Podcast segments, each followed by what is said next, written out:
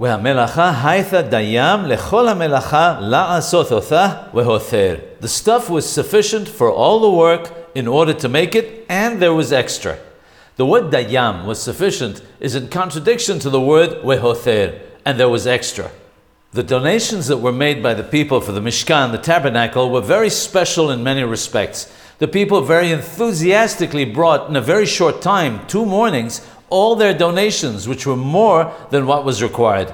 God was concerned about the honor of every single individual who brought donations and didn't want anyone to be turned away. As a result, he caused a miracle to occur even though there was more than what was necessary, every single item was used and absorbed. However, no portion of the Mishkan was larger or heavier than was originally intended. That's why we have the apparent contradiction of the donations being sufficient yet extra. This shows the great love that Hakadosh Baruch Hu has for his people, that he was willing to perform a miracle so that no one would feel left out.